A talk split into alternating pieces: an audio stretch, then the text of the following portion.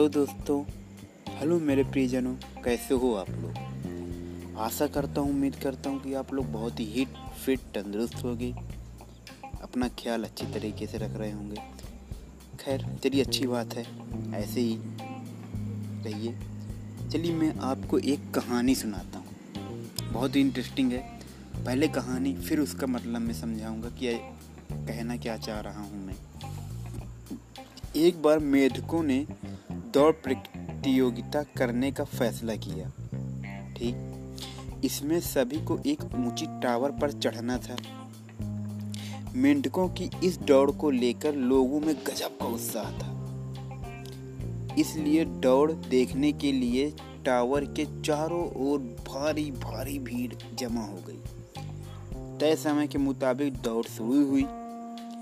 भीड़ में किसी को भी इस बात का भरोसा नहीं हो रहा था कि मेंढक टावर पर चढ़ जाएँगे। कोई कहता, अरे, यह तो बहुत ही मुश्किल है। ये तो वहाँ पहुँच ही नहीं सकते। कहीं से आवाज़ आई, अरे, टावर कितना ऊँचा है कि ये वहाँ कभी नहीं पहुँच पाएँगे। इसी बीच कई मेंढक चढ़ने में गिरने लगे।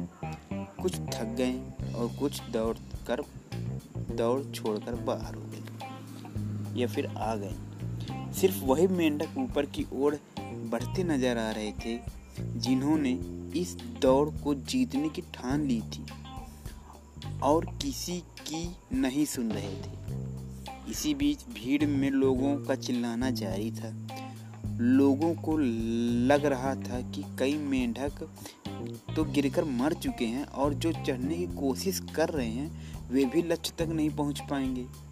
लोगों ने बोला लेकिन एक छोटा सा मेंढक बिना किसी परवाह किए टावर की ओर चढ़ता जा रहा था और आखिरकार वह अपने लक्ष्य तक पहुँच ही गया। इसके बाद दूसरे मेंढकों में भी उत्साह जागी। आखिर इतना सा छोटा मेंढक कैसे चढ़ गया यार? दौड़ में हिस्सा लेने वाले एक मेंढक ने उससे पूछा, अरे भाई, तुम कैसे वहाँ तक पहुँच गए? लेकिन किसी को यह नहीं पता था कि जीतने वाला मेंढक सुन नहीं सकता। मतलब वह बहरा था। उस, उसे कुछ सुनाई नहीं दे रहा था। इसलिए उसने लोगों की बातें नहीं सुनी और अपना काम करता हुआ आगे बढ़ता रहा और अंत में विजय प्राप्त की। इसलिए अब दोस्तों आप लोग समझ गए होंगे कि मैं कहना क्या चाहता हूँ। मेरा कहने का मतलब ये है कि कभी भी यह नहीं सोचना चाहिए कि लोग क्या कह रहे हैं। एक चीज़ तो सुने होंगे। सुनो सबकी, करो अपने दिल की। ठीक है? तो लोग क्या कहते हैं? परवाह मत करो। आप ऐसे ही बहरे बन जाओ, कुछ नहीं सुना है आपने, और अपने लक्ष्य की ओर बढ़ो। लोगों की नकारात्मक सोच और बात पर कभी भी ध्यान नहीं देना चाहिए।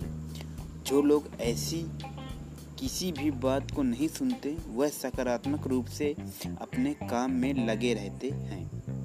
वे हमेशा अपना लक्ष्य हासिल करने में कायम होते हैं।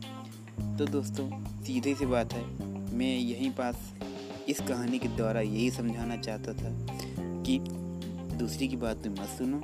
लक्ष्य आपका कैसा भी हो, आगे की ओर बढ़ो। लोग क्या कहते हैं, परवाह नहीं। चलिए दोस्तों तो चलता हूँ। मुझे इजाज़त दीजिए।